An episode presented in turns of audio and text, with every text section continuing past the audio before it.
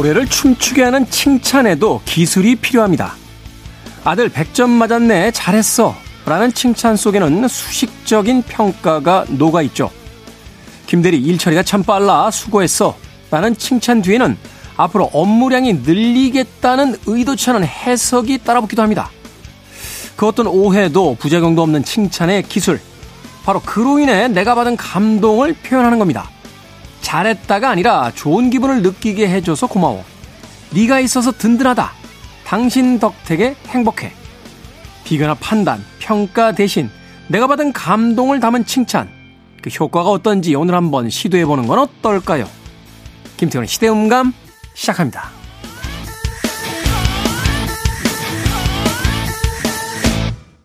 그래도 주말은 온다. 시대를 읽는 음악 감상의 시대음감 김태훈입니다.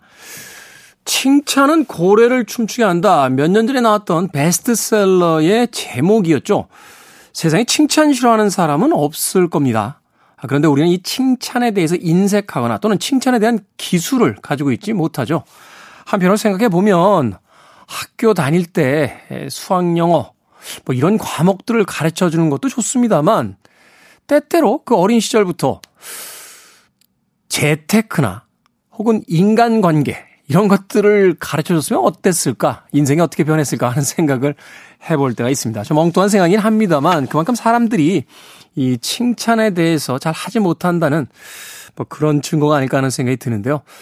전문가들의 이야기에 따르면 이 칭찬을 할 때 좀 더 구체적인 게 좋다라고 하더군요. 말하자면 그냥 잘했어 라고 하는 것보다는 무엇 무엇을 해내서 잘했어 라고 해준다든지 혹은 아 오늘 정말 아름다우신데요 라고 이야기를 할 때도 어떠 어떠한 면이 아름답다 라고 구체적으로 콕 집어서 이야기해 주는 것이 그 사람의 진심을 더 잘 전달해 준다라고 합니다. 또 진심을 전달하는 그 과정 속에 앞으로 뭔가 더 시키겠어 라고 하는 자신의 어떤 속마음이 숨어 있지 않다는 것을 보여주는 그 정직함도 반드시 필요하겠죠. 자, 김태훈의 시대 음감. 음, 시대 이슈들 새로운 시선과 음악으로 풀어봅니다. 토요일과 일요일, 일라드에서는 낮 2시 5분, 밤 10시 5분 하루에 두 번 방송이 되고요. 한민족 방송에서는 낮 1시 10분 방송이 됩니다. 팟캐스트로는 언제 어디서든 함께 하실 수 있습니다. 자, 당신은 나의 태양이고 당신은 나의 모든 것이라고 노래합니다. You are 라이오넬 리치입니다.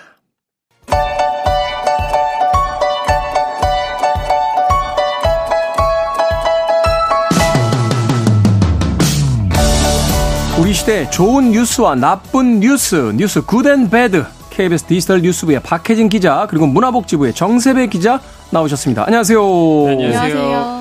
자, 오늘 어떤 분이 어떤 뉴스 먼저 전해 주시겠습니까? 어, 제가 bad news부터 전해드릴 텐데, 집값이 너무 사실 비싸잖아요. 그러다 보니까 이제 임대료 싼 영구 임대 아파트에 들어가기 원하시는 분들도 많으시더라고요. 네. 그러다 보니까 대기도 굉장히 긴데, 근데 이렇게 임대료 싼이 영구 임대 아파트에 들어가려면 소득과 자산이 기준에 맞아야 하거든요.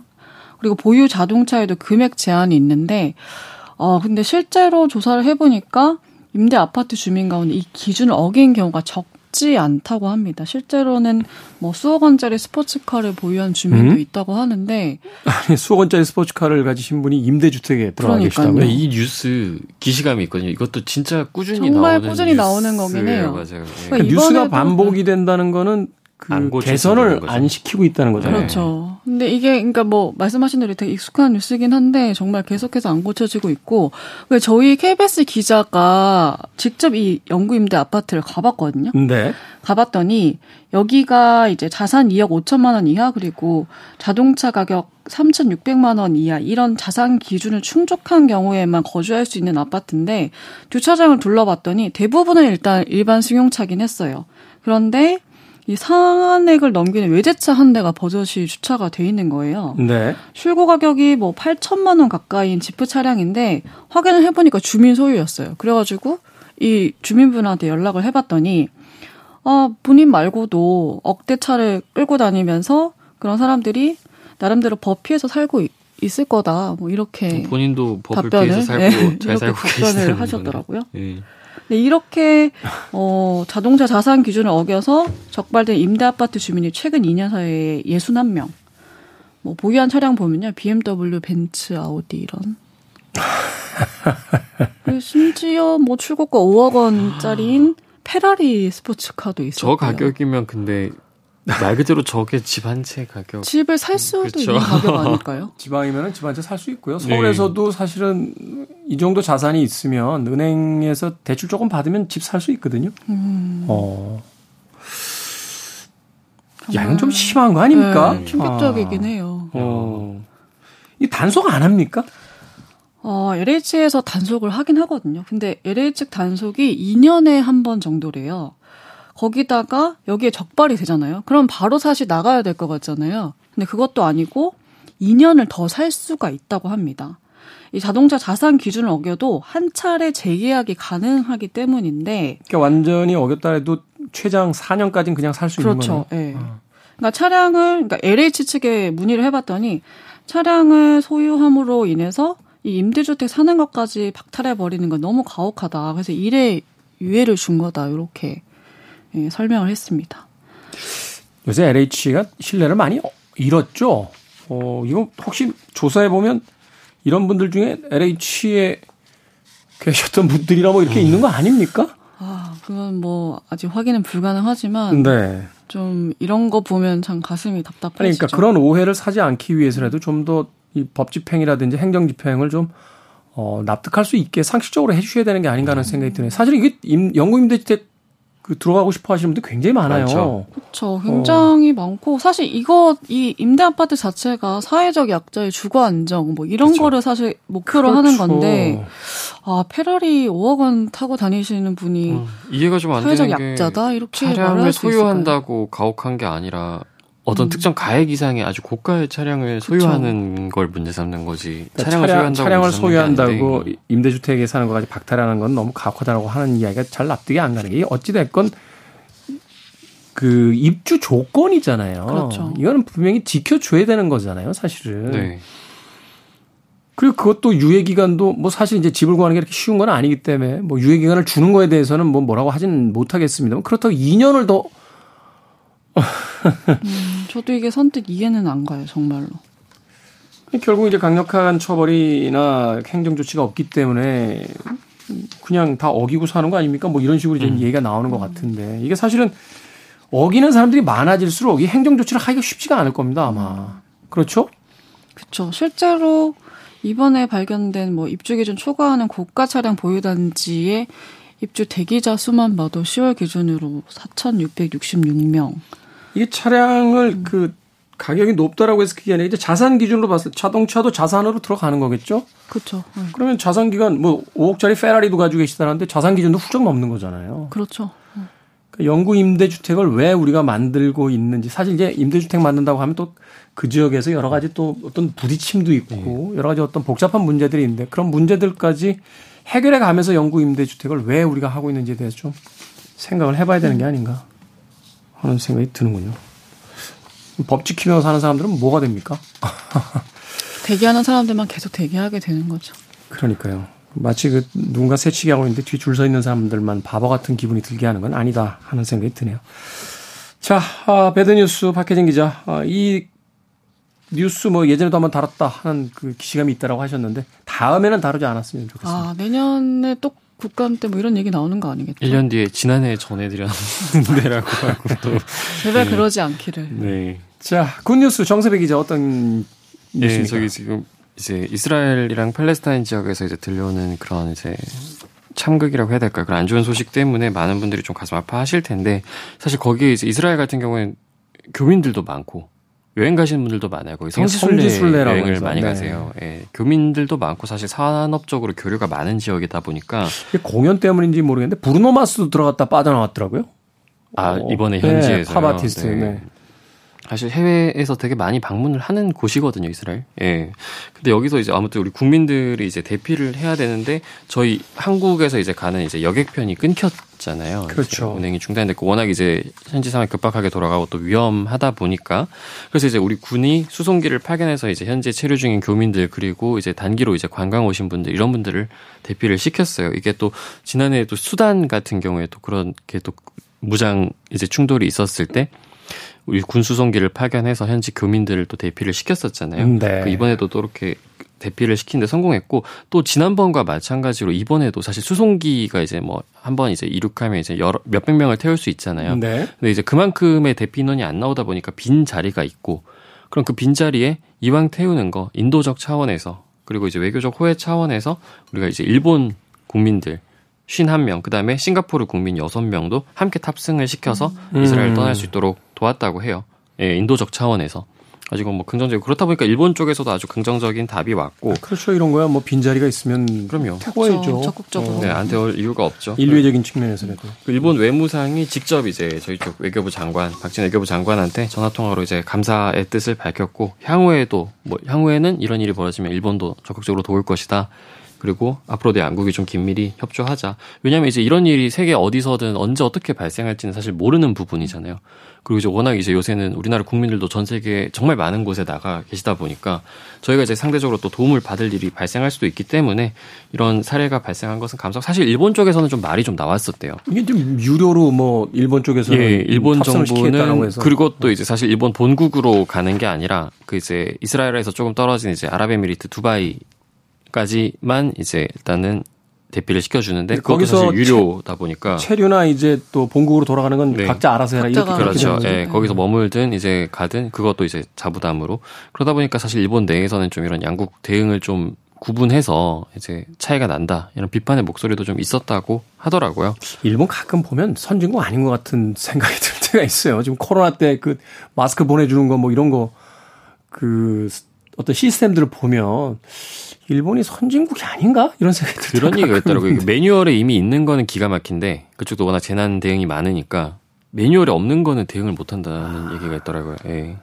아무래도 관료 사회가 조금 더 경직돼 있다 그런 의견도 있더라고요. 예. 음.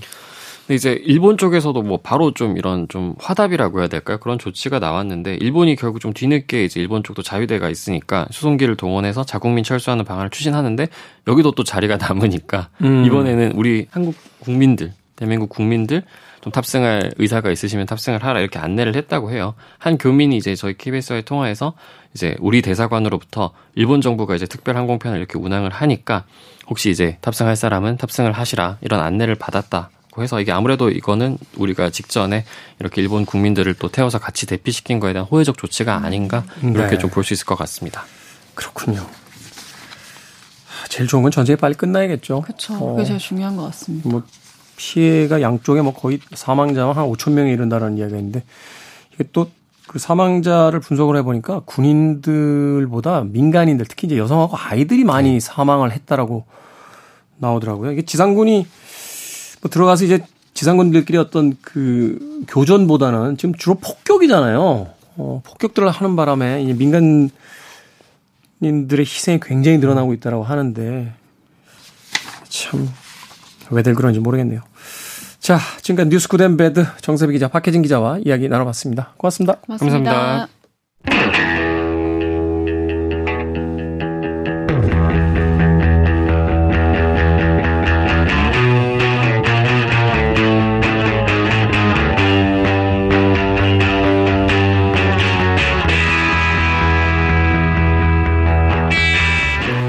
하면 떠오르는 노래가 있죠. 10월의 어느 멋진 날에.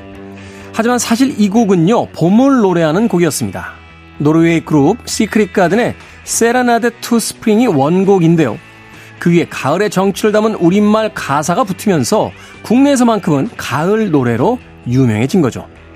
음악이 있어 더욱 멋진 10월의 어느 날, 우리 시대의 음악 이야기, 시간을 달리는 음악, 김경진 음악평론가 나오셨습니다. 안녕하세요. 네, 안녕하세요.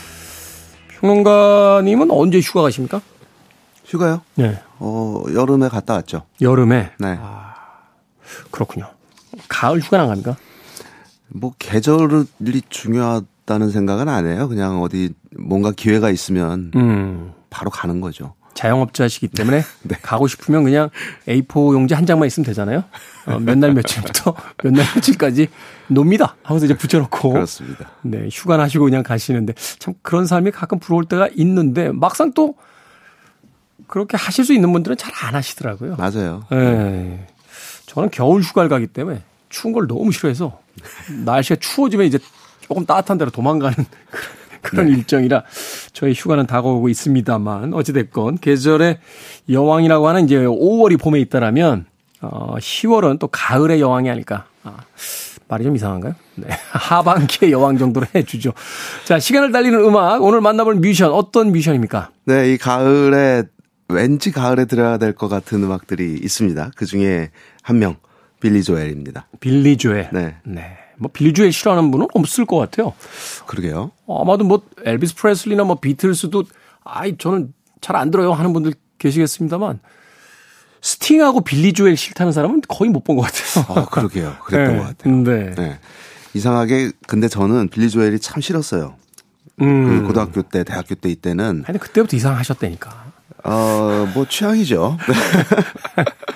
뭐랄까, 어, 이 빌리 조엘의 음악이 기본적으로 이제 소프트락 이잖아요. 그 팝 소프트락인데. 팝 소프트락 약간 재즈한 분위기도 좀 그쵸. 있고. 네. 근데 이제 거기에 그 그런 이제 말씀하신 그런 재즈의 요소를 담은 음악들이 많이 있었고 또 가끔씩 이제 뭐 소울이나 R&B의 요소도 담겨 있었고 네. 어쩌다가 이제 제가 좋아하는 프로그레시브 락의 향기까지 담고 있는 그래서 어, 이런 스타일이 뭔가 좀 정체성이 없어 보인다 이렇게 느꼈었거든요. 음, 한마디로 이제 이것저것 어떤 확고한 취향이 느껴지지 않는 음악 네, 같은 네, 거. 네, 어. 그랬습니다.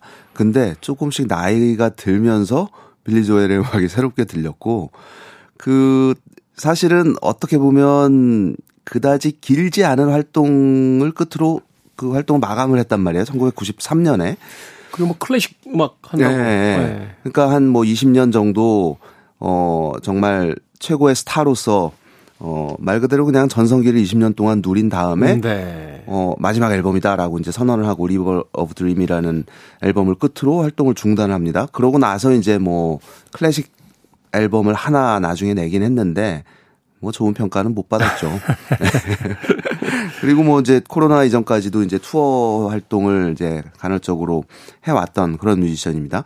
근데 그 활동 기간 동안 남긴 열 10여 장의 그 앨범들이 하나같이 굉장한 그 색깔, 그러니까 맛깔스러운 그 색채랄까 이런 요소들을 지니고 있어서 이 음악을 듣는 빌리 조엘 음악을 듣는 즐거움이 조금씩 어, 크게 느껴지기 시작한 거예요. 사실 그렇죠. 로큰롤 음반도 있고. 네. 우리가 뭐 AOR이라고 하는 소위 그렇죠. 약간 좀 컨템포러리 재즈 같은 느낌의 음악도 있고 네. 또뭐 어덜트 컨템포러리도 맞습니다. 있고 소울도 하 음악 팝 장르는 거의 다 한 것 같아요. 그렇습니다. 네. 네. 그리고 이 목소리의 매력이 또 아, 그걸 또 빼놓을 그렇죠. 수가 없는 네. 뮤지션인데 그 빌리 조엘의 참 많은 음악 중에서 오늘은 어, 이 재즈의 요소를 품고 있는 음악들을 음. 중심으로 좀 선곡을 해봤어요. 어, 첫 곡으로 고른 작품은 역시 우리나라에서도 빌리 조엘 하면 많은 사람들이 가장 먼저 떠올리게 될 곡이 아닌가 싶습니다. 피아노맨인데요. 피아노맨. 네. 1973년에 발표됐던 두 번째 앨범에 수록된 곡입니다. 이 곡으로 이제 처음 빌리 조엘의 이름이 알려지기 시작하죠. 자전적인 그 네, 이야기죠. 그렇습니다. 원래 그 빌리 조엘이 이제 뉴욕 태생이고 뉴욕에서 자라났는데 이 70년대 초반, 20대 초반에 LA로 건너가서 어, 바와 이제 클럽 등지를 오가면서 피아노 연주를 하는 그런 생활을 하게 됩니다. 어, 이때 경험을 바탕으로 쓴 노래가 피아노맨이고, 이제 자신의 입장에서 바라본 그 바에서 겪은 다양한 사람들의 모습, 이런 노래를, 이런 내용을 담은 노래. 근데 이 도입부의 이 재즈풍의 피아노 선율이 참 잊을 수 없는 그런 감흥을 선사하는데, 오늘 첫 곡으로 준비했습니다. 네.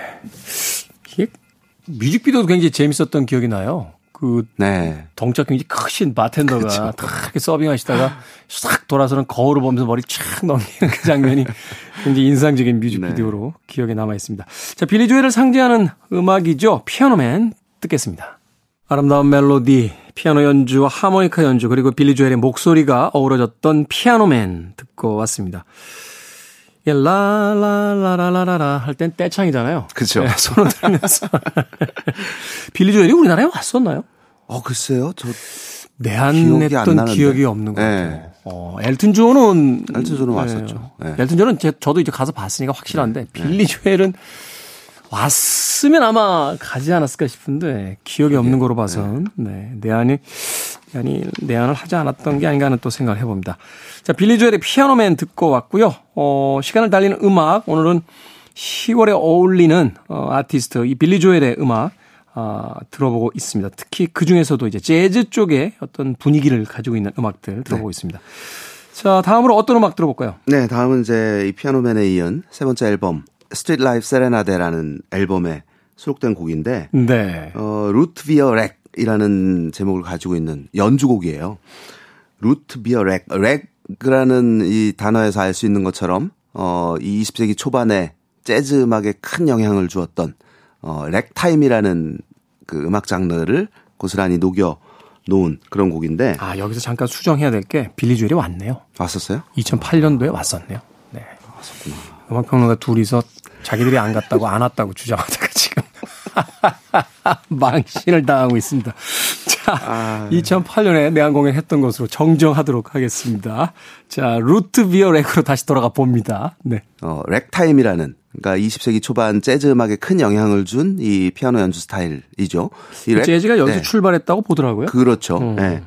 이 당시에 빌리 조엘에게 어떤 일이 있었냐면 이게 이제 1974년에 발표됐던 작품인데 당시에 빌리 조엘이 Moog 신시사이저라는 악기를 처음 구입을 합니다. 아. 그이 Moog는 이제 60년대 중반에 처음 등장한 이후로 마치 락 밴드들의 전유물처럼 되어서 뭐 하드락부터 progressive rock 또 일반 팝 뮤지션에 이르기까지 다양한 그그 그 아티스트들이 이 악기를 사용을 했단 말이죠. 음, 네.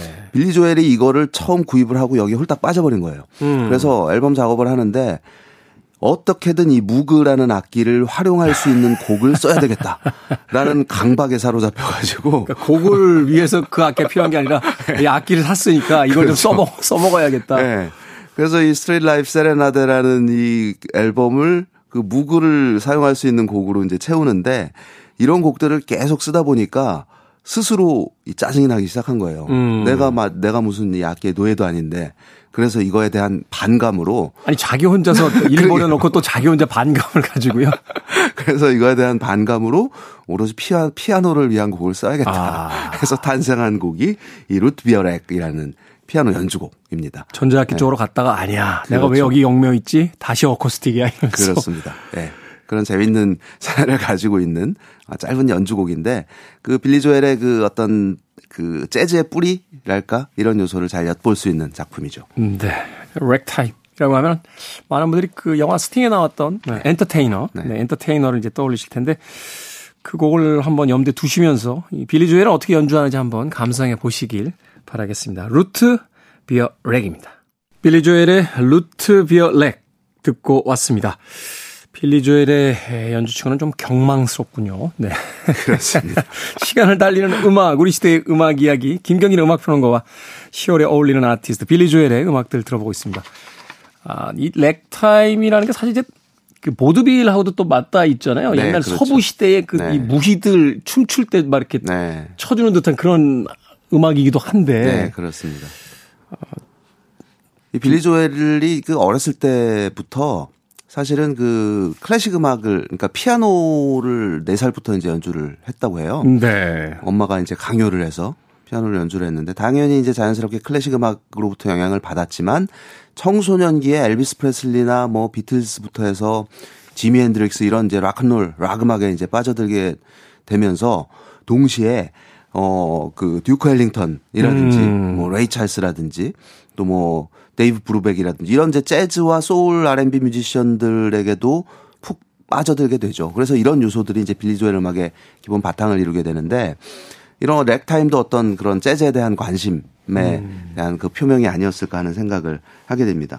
그래서 70년대 특히 그 빌리 조엘의 여러 작품들에는 그 재즈 향기가 담긴 곡들이 은근히 많이 있어요. 그 중에 한 곡 역시 우리나라에서도 많은 사랑을 받았던 New York State of Mind라는 아, 곡을 들어볼게요. 명곡이죠. 예, 네, 어. 정말 뭐 이게 이제 76년에 발표됐던 작품인데 뉴욕 코드의 어떤 그 anthem 그 주제곡 네. 같은 곡이더라고요. 네, 맞습니다. 어. 특히 좀 요즘 같은 이런 가을 날씨에 정말 어울리는 곡이 아닌가 싶은데 이 곡이 이제 그 빌리 조엘이 3년간의 로스앤젤레스 생활을 마치고 결국 고향으로 돌아가게 됩니다. 뉴욕으로 돌아가게 되는데 그레이하운드라는 버스가 있잖아요. 미국 그 저 대륙 횡단 네, 버스잖아요. 버스. 긴 네. 거. 네. 어.